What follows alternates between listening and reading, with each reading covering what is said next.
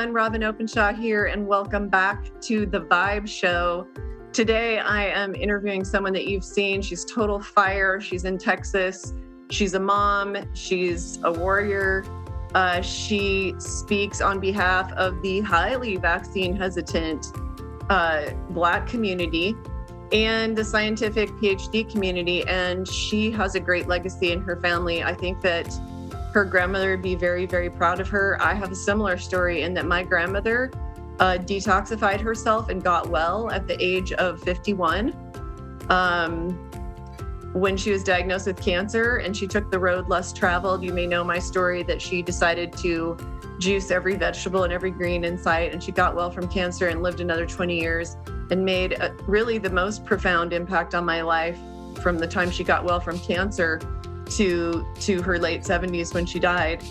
And Dr. Christina Parks has a similar story, and I think that uh, she her grandmother may have been destroyed by modern medicine's experimentation on black people, but she her legacy carries forward two more generations. Not only did uh, her grandmother make major sacrifices uh, I think valedictorian at age 15 and and educated her own son who then made opportunity for Dr. Parks and she hasn't forgotten that. I think it's so um, wonderful to reflect on the sacrifices made by our parents and grandparents so that we could make our impact on the world. So I'm really in- excited to introduce you to her. Ready to live at the higher vibrations where peace, love, joy, and good health are the daily standard? That's what this show is all about. Welcome to Vibe. And here's your host, Robin Openshaw. Dr. Christina Parks, welcome to the Vibe Show. Thank you. I'm so honored to be here. Okay, so y- you have a PhD in cellular and molecular biology, and you've sort of burst onto the scene this past year. You've been a really articulate spokesperson uh, not just for the fraud in what we're all being told by the agencies that are supposed to protect our public health, but also for the African American community, or um, I think you prefer, and my husband prefers uh, that we say black. So we checked that out in advance. He says, my husband says that not all black people came from Africa. So stop saying that. But it was like coming out of my mouth for like 10 years before I met him. So if I screw that up, I apologize. But you've been really speaking up for the Black community and why we have less than 30 what it, black people are standing up to to the job. Phds are standing up to the job. Hispanics are standing up to the job. Should we just start there? What's up with that? They don't trust their government right? And they've got a lot of good reasons um, both globally and just in the us um, people don't like to be experimented on. You know, I'm not sure if you're aware of the Plotkin depositions, where. Stanley Plotkin, who's the um, got grandfather of, of, vaccination, basically admits that they've been, you know, um, experimenting on Black people and on um, special needs children and institutions. And so all of this has been hidden from the American public, but it's our lived experience. And so, um, you know, my great my grandmother, you know, went she ha- her husband had a great job. He was an engineer on the railroad. She had great insurance, but um, she had worked in a sweatshop to put her four kids through private Catholic school. Destroyed her back, needed back surgery, could not get a good surgeon. Went to the public hospital, which is the only place that would admit blacks, and basically got a medical student who did her surgery, destroyed her back, was on intense pain medication, and died at the age of 51. I'm 51 right now. So, you know, she graduated from high school through 12th grade, you know, valedictorian at 15. Um, and and and that's what was available to her. And so her story and just her very presence was very motivating to me that I had been given a gift at great expense.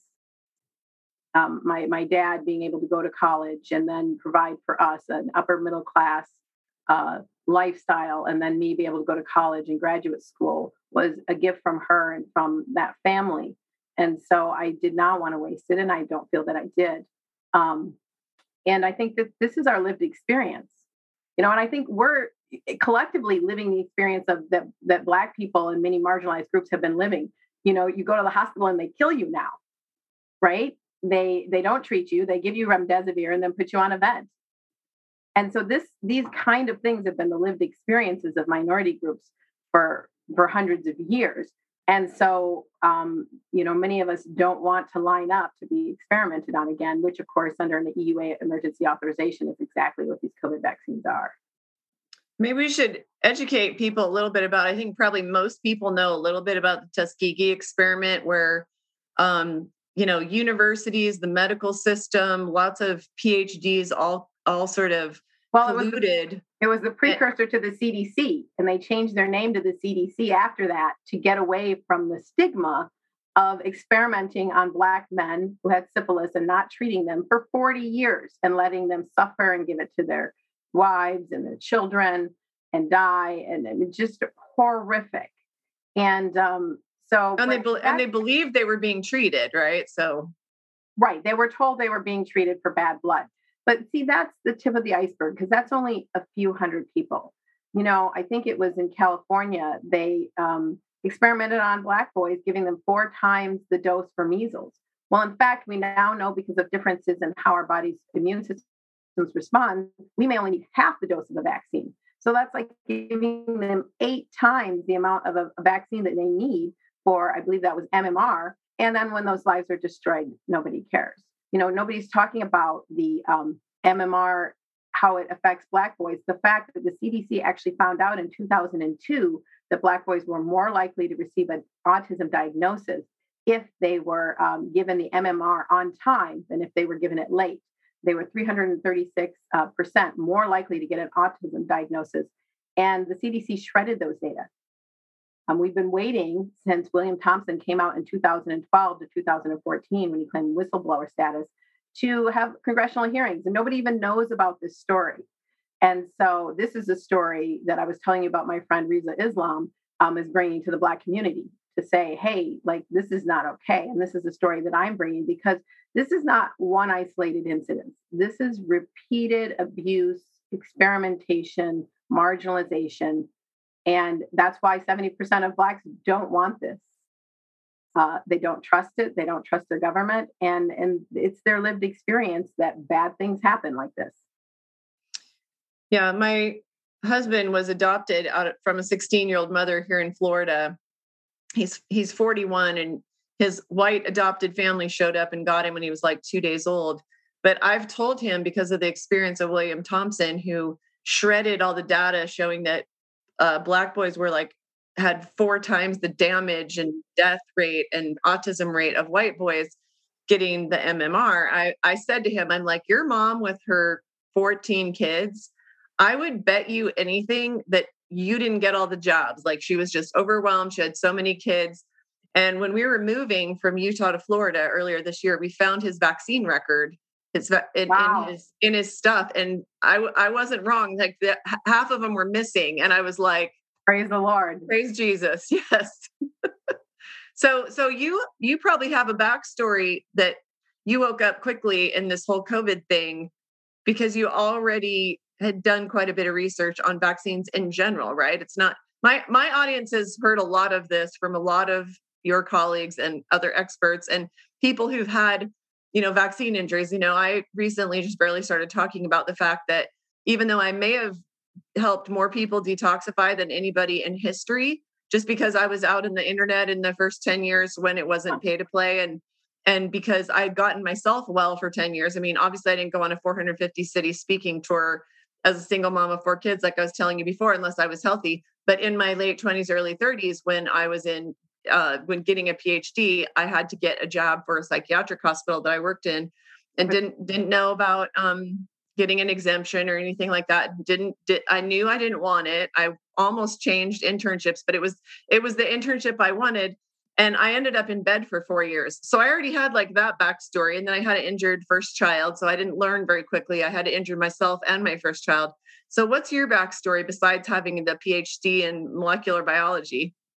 Actually that is my backstory i don't have any you know i don't have a horse to race i um, in this race my children are not vaccine injured because i was already very skeptical in fact they both only received two different vaccines maybe four to six doses um, and not early either because um, back when I graduated, I graduated in, in the year 1999.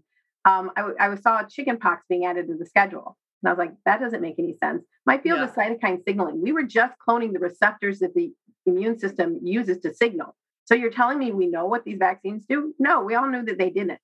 And I was seeing things like instead of um, them them doing after two years, they were moving all the vaccinations before two years. And so you start to ask yourself, why would they do that? The only reason why would they would do that is because they're more reactive after two years. If you pull them before two years, their immune system isn't as reactive. The vaccine actually doesn't take, but you can't see the injury as well. And so there's some things, and like, why would they put chickenpox? Because you're altering the immune system, you really need it to be a life threatening illness in order to have a vaccine for it. Now we'd all been become normalized to MMR, but even the MMR story, you know, I heard what they were saying. As a scientist, you're very, very careful with your words.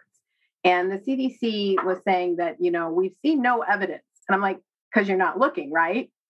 You know, it was never we have the studies to show. Was we've seen no evidence. And and so it was very clear to me that the MMR could be a problem.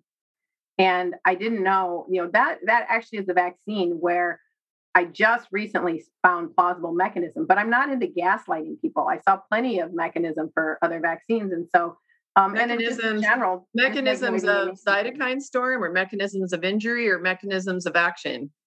Mechanisms by which certain groups might be predisposed. So, like in African Americans, what we know now is that they lack an enzyme that breaks down RNA viruses. So if you inject a live virus, that's going to, your body's not breaking it down. So that's going to have a hyperinflammatory response in an African American, and testosterone exacerbates that in boys. And so now we know that that might be one of it. it binds to toll-like receptors and, and starts basically cytokine signaling, which can lead to a cytokine storm. Um, and so again, they might need half a dose or whatever. And so there is plausible mechanism. And for many of these, we're finding we now know that Many of the vaccines contain aluminum, and we now know that uh, the kids are aluminum toxic until they're over two years old. They can't even process and eliminate the aluminum properly until their kidneys are, are fully developed.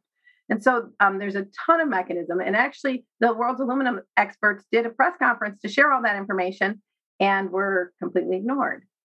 So um, I, at the beginning, I didn't believe in gaslighting parents. I, I saw that there could be plausible mechanism.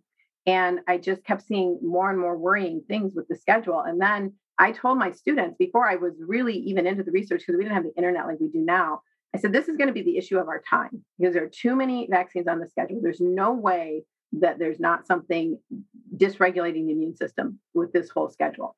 And I didn't know why we had so many on there until someone told me, well, didn't you know in 1986, they removed all liability for everything on the childhood schedule. And then it all started to come into place. And so then I started, I started studying each vaccine separately. Started with Suzanne Humphrey, sort of opened the door, opened the door to know about vitamin C and other ways of protecting your body. But um, and then I just I when I found that PubMed was online, I was off to the races researching each vaccine with each one thinking, okay, well, this one can't be too bad. And then the deeper you research, the worse and worse it got. And you know, as a scientist, I'm like, I could not even believe that people were doing this bad of science it just was completely out of my realm of experience. This is not what the colleagues that I work with, the kind of science they would do. But when it's driven by money, I guess it's a totally different thing. A lot of times you'd get a paper, and so the, the title on the paper would be like pro vaccine, and the abstract would be pro vaccine, and the data would not even support what the abstract said. And so the authors clearly wanted to publish it to get it out there. And so you'd have to be a scientist to realize that, oh my gosh, this is not, you know, uh, this actually proves that the vaccine is damaging people, you know, instead of helping them. But they couldn't get it published if they put that as their headline. Yeah, I've had I've had a few of the doctors who've been out on tour and speaking up and woke up a long time before the COVID vaccine say that um, they'll publish it with a headline, which is actually very similar to what mainstream media does. It, they actually know that most doctors don't even read the abstract, let alone the entire paper. Mm-hmm. And so they see the headline and they take it at face value and we're seeing that uh, just across the board in mainstream media is that the headline seems to make a claim And then if you read the story, the story is not supported. Right. It's not it's it's not like the story supports the headline, mm. but the damage is done because Americans are now so ADHD and being bombarded by so much information in the post information age that they don't realize. I mean, Sherri Tenpenny's collected now over 16,000 studies yeah. showing harm and death and fraud in the vaccine industry. And she has to keep them protected on her own server and in her own in her own space otherwise no one would see it because they just get gaslit and removed and unpublished right? Yeah this morning someone said i did a talk on myocarditis and the vaccines and um, they said we can't even post your thing to youtube let alone like post it and have it banned or brought down. Like they won't even let i don't know if my name was on there or, or what but um, i'm i'm so i feel like i'm a nobody but i'm so heavily censored. It's really amazing yeah, if I if so I broke a story in Utah, not of the six foot nine basketball player, 16 year old yeah. who ended up in the hospital. His name is Everest Romney, and he ended up in the hospital. I didn't break that story. It was actually in the local media. But then when his father, who's also a six foot nine, lean, no health problems, super athlete, uh, when he ended up in the hospital with over 100 blood clots, and they both got two different brands, one jab each, mm-hmm. one jab each, Pfizer, Moderna when he ended up in the hospital with more blood clots than they could count in his lungs, he had pulmonary infarction. I broke that story. That was never touched by the media. And I know that the media saw it because they are in channel two is in my uh, telegram group and they went straight to the mom that day that he ended up in the hospital but the media didn't know what to do with it you know usually they just try to manage it and polish it up but they actually um, you know they they didn't know it, they couldn't they couldn't manage that father and son in the hospital after one job and you know they're both on blood thinners and who knows what the outcome will be but yeah so so if i say the word if i say cherie romney on facebook i go straight to 30 days of facebook jail. Wow. That's that's the mom's name and she, she's a neuropsychologist she also went to law school and she when this happened to her family and she got the jab too and she was pregnant uh-huh. at 42 um, and so when this this catastrophe happened to her whole family, she started speaking up about it. And uh-huh. you know, it was a it was a Facebook Live on a Saturday morning that I did, and um, uh, I didn't just get banned by I it didn't just get removed by YouTube, and uh, and in fact, later when I said her name, Cherie Romney, it was literally just saying Cherie Romney's on Tucker Carlson. Boom, I'm in I'm in Facebook jail for 30 days. And it's not like it's not like, oh, it was something I said before. No, they showed me that me saying that is what got me into Facebook jail. So, anyways, let's talk about cytokine storms because, you know, I bet you have something to say about the fact that they didn't do the animal studies or they canceled them for this job. You're you're a cytokine expert. Tell us more.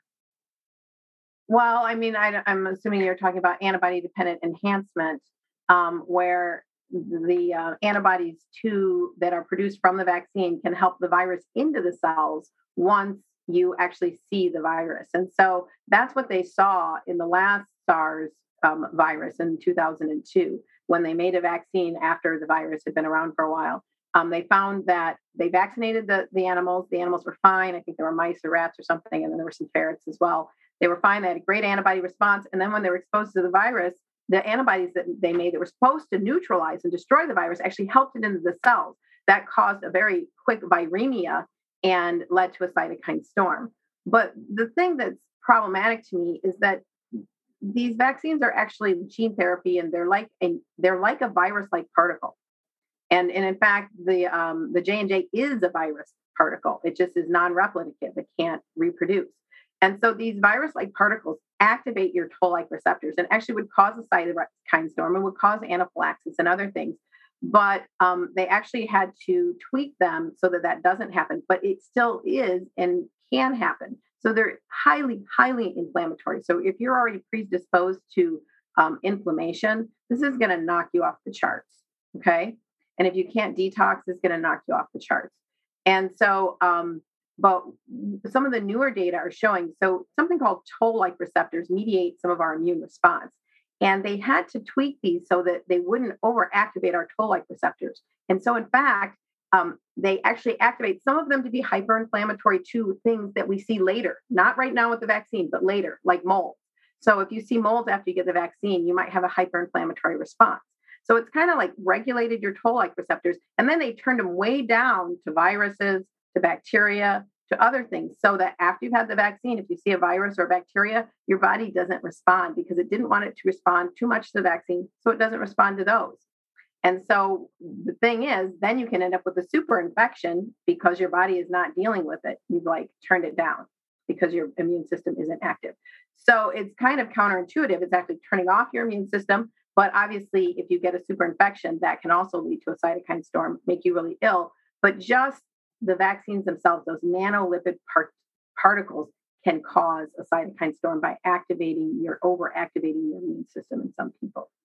And so, and obviously, um, antibody dependent enhancement, if you help the virus into the cell, you have viremia. Again, that's going to um, cause a cytokine storm as well.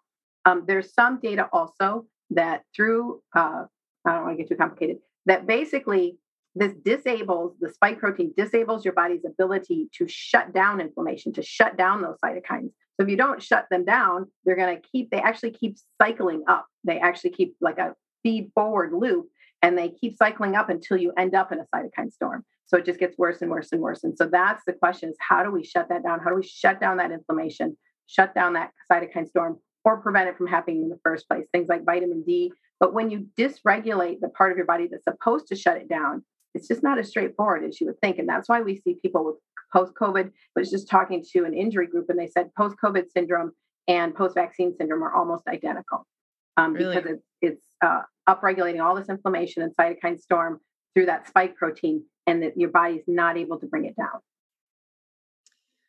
Well, we were in Utah for Thanksgiving. My mother in law, who has had two Moderna jabs, ended up in the hospital for 10 days. And it was just massive inflammation sort of focused mostly on her kidneys and her um, G- GI tract. Her GI tract just kind of shut down. She actually went away mentally and then physically failed and ended up in the hospital on Thanksgiving Day. And we thought we were going to lose her. But um, nobody in 10 days in the hospital told her that we were only there. She doesn't remember anything about the first five days. And I think it's her psyche protecting her from the trauma that they put her through for five days. She literally had bite marks on her arm. It was her own bite marks from her just trying to stop them from jabbing her and jabbing her and jabbing her because they were trying to get a needle in her arm because they couldn't get an IV in her arm because her blood was so gelatinous. And then they couldn't get blood out to do some testing. And so they basically just traumatized her for days. Plus, you know, in those horrible hospital beds, her mattress was like two inches thick. It was the most horrible mattress. I can't, it's like that's a prison cot mattress. I don't know why we have those in a really nice hospital. So she was like trying to make herself sideways in the bed and she would just flop over the ends of the bed and just terrible. They put her on 24 7 watch for the whole 10 days she was there. But nobody told her that her blood was had turned to jello. And nobody told her nurse daughters that either. She had nurse daughters who were there, but it was my husband who was there. And he's like, they spent hours, Robin, trying to get a needle in her arm and to try to get blood out. And I'm like, that is because what she told you was blood clots in her leg three weeks ago has become a huge blood clot. So what's the mechanism there? How do you explain that to people? Because I keep hearing about people in the hospital and no one ever tells them you you're you have totally gelatinous blood and this probably came from the vaccine. No one told her either one of those things in 10 days. Right. So the I think the main mechanism of injury, and there are many, of the spike protein is the clotting. And it's clotting everywhere and it's clotting in the microvasculature. So some people end up with these huge blood clots that just sort of um, kind of like a domino effect that just keeps clotting and clotting and clotting. But for the majority of people, they're actually getting clotting in their microvasculature. So the spike protein, and especially if you have any if you have any bacterial cell debris in your blood, which can be caused by leaky gut or dental work or an infection, um, it actually accelerates this process. And so you really want to deal with leaky gut and whatnot. Um, but the spike protein is actually activating complement and binding to it, and it just it creates a cascade. And so, and it's um, you know sticking to the inside of these the the the blood vessels. And so, in those microvasculature, these tiny microclots are happening all in the, the microvasculature first, because the larger blood vessels, those tiny clots, you know, at least can move through. And so that's why we're seeing we're seeing that in the heart and it's preventing those those cells that support and nourish the heart from actually giving them what they need and so the heart cells are dying because they're not getting the nutrients they need. It's happening in the ovaries it's happening everywhere in all of your organs. And so in most people because it's happening at a microscopic level they're not seeing it and they're just having massive amounts of, of, of cell death and, and inflammation as mm. as all of this happens and you know it's like a bomb going off in their body. Maybe they're able to heal. Maybe they're able to prevent damage if they're taking vitamin c or something to the point and some people it's going to get to the point where they're, they're going to die.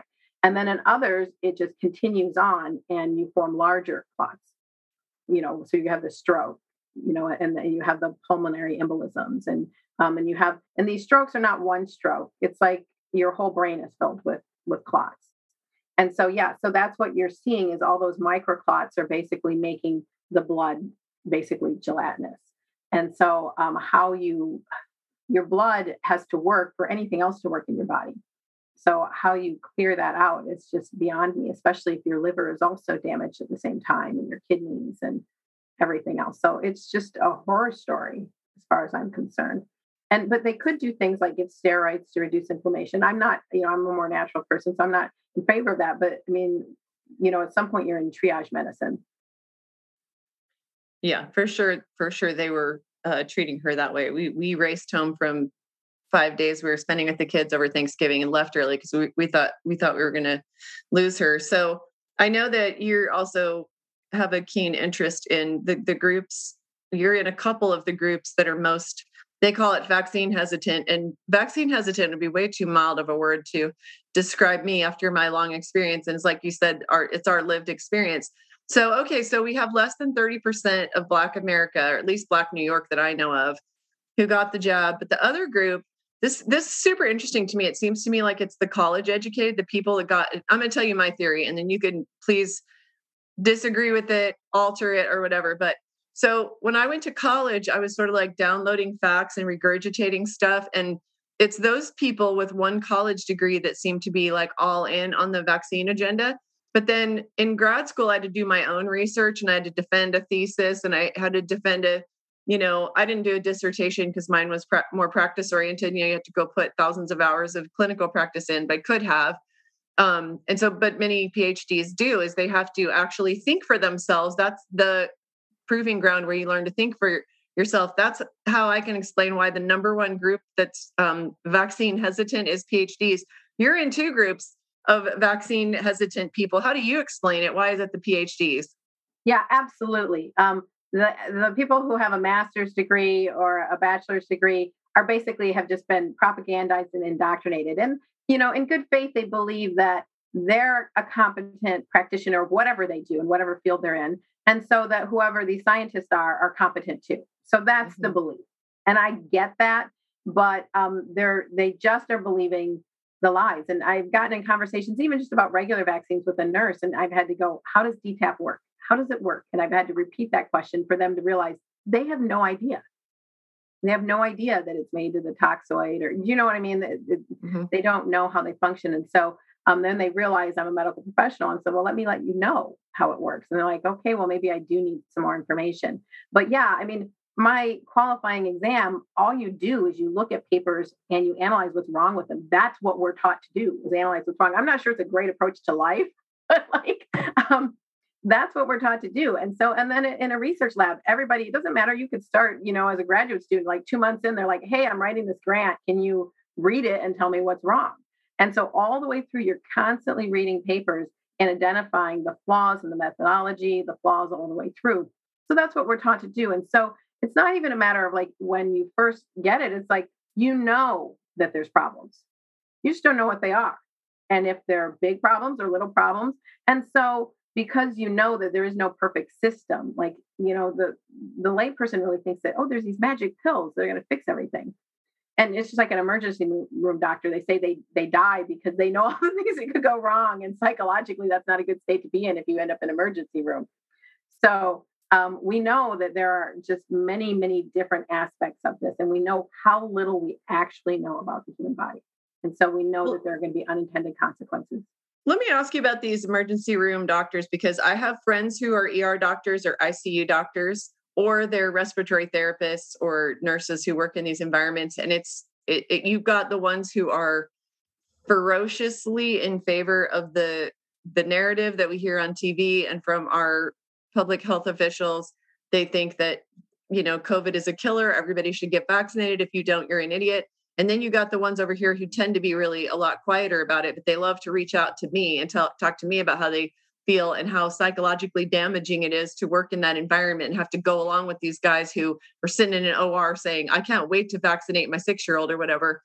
So, um, do you think that these this is this is my theory, and I'd love to know what you think of it. And you you just added to what I think about why PhDs are so vaccine hesitant as a group.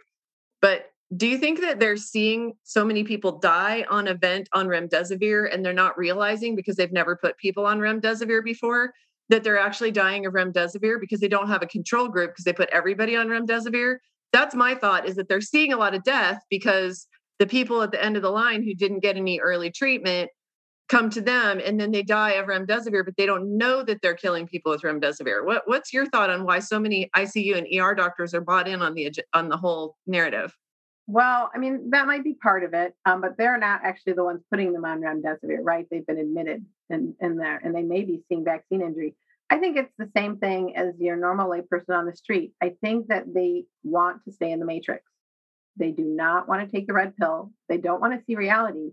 I think at a subconscious level, many of them know they kind of are seeing the reality, and it is too much for them to take because it spirals out of control really quickly. So you you start at the science, and pretty soon you're like globalists are taking over the world, and like you put on your tinfoil hat, and you know you run for your guns or whatever it is, right? So, um, it, you know, once you open that door, there's no going back. And they do not, they want life to be like it was. And the only way to maintain us where life might go back to where it was is to believe the narrative and that, oh, this is just going to clear up at some point, And if we all just get vaccinated, it's going to clear up if they open that door to, well, maybe this is World War III, or maybe globalists are trying to control us, or there's a totally different agenda, whatever you think it is, then then they have to grieve the life that they wanted to live, which most of us, you know, have been awake for quite some time. And so we've already started that grieving process. We have no idea what the future is going to look like because we don't know if we're going to be able to stop this. And we don't know whoever is doing this, what they will do next. Um, if they can weaponize one virus, they can weaponize another. And, you know, I mean, it was clear like when this first started, the idea that we wouldn't even consider biological warfare was just plain stupid. I mean, we have how many novels about this? We know we can weaponize viruses. We know China has been working at it for 20 years, and we're just going to gaslight everybody and be like, oh, no, it came from bats, you know, even though it's completely recombinant and, you know, everything else. And people have been making chimeric viruses for 20 years. No, no, nothing to see here. So, I mean, the narrative was absolutely ridiculous. You know, it should have been entertained right away. And the fact that nobody would entertain it, um, you know, I was thought, yes, it's biological warfare, but we have the tools to shut this down. And then when no one responded, I was I was actually sick for most of the first summer. And then with the hydroxychloroquine, when I started researching that and saw the fabulous science that was behind it, and Didier Raoult coming out with clinical trials in patients showing its effectiveness, and then to have it shut down i knew right then that this was something completely different and um, you know started grieving the nation that i thought i lived in versus whatever is really actually going on and who's in control and what their agenda is. So i think it's just that very simple people want the reality to be a certain way and they're not willing to uh, accept evidence that, that that's not the case I think you make a really good point that we're we're all of us who did take the red pill, which I always say is a process rather than an event. Um, there's just layers to it. Um, I think we we have all been grieving, and I I think that everyone listening to this, I mean, I wish that there were lots of people on the outside who are just starting to take the red pill would listen to my show, but mostly it's people who are committed to the truth, regardless of what the what the outcome is, committed to learning the truth, want to know the truth, want to know the truth on on the specifics um, who are mostly listening to my show from what i can tell. But i think we all have been in a grieving process. I feel like i've gone through like waves of disbelief and waves of clinging to the lie hoping that the lie is true that we're, we're really going back to the way things are as soon as we clear out a virus. They can't be can't really be people this evil in the world. Um, and waves of anger and just the whole thing. And so I, I think you're exactly right. So in closing, thank you so much for doing this with us today. What do you want the people of the United States to know that we haven't covered? What what do you think we need to do to stand up to this, to have the courage to say no? Um, because now we're in a third, and Fauci says it's just a matter of time before the third becomes the standard. Like you're not fully vaccinated unless you have three. Israel's on four. What what yeah. what do you? Well, I think tell? I want them to know that all the science supports the fact that um, nobody's doing what they're supposed to be doing, and there's truly a very very evil agenda behind this. I don't know what it is. I'm not into all that. I try to stay in my lane with the science.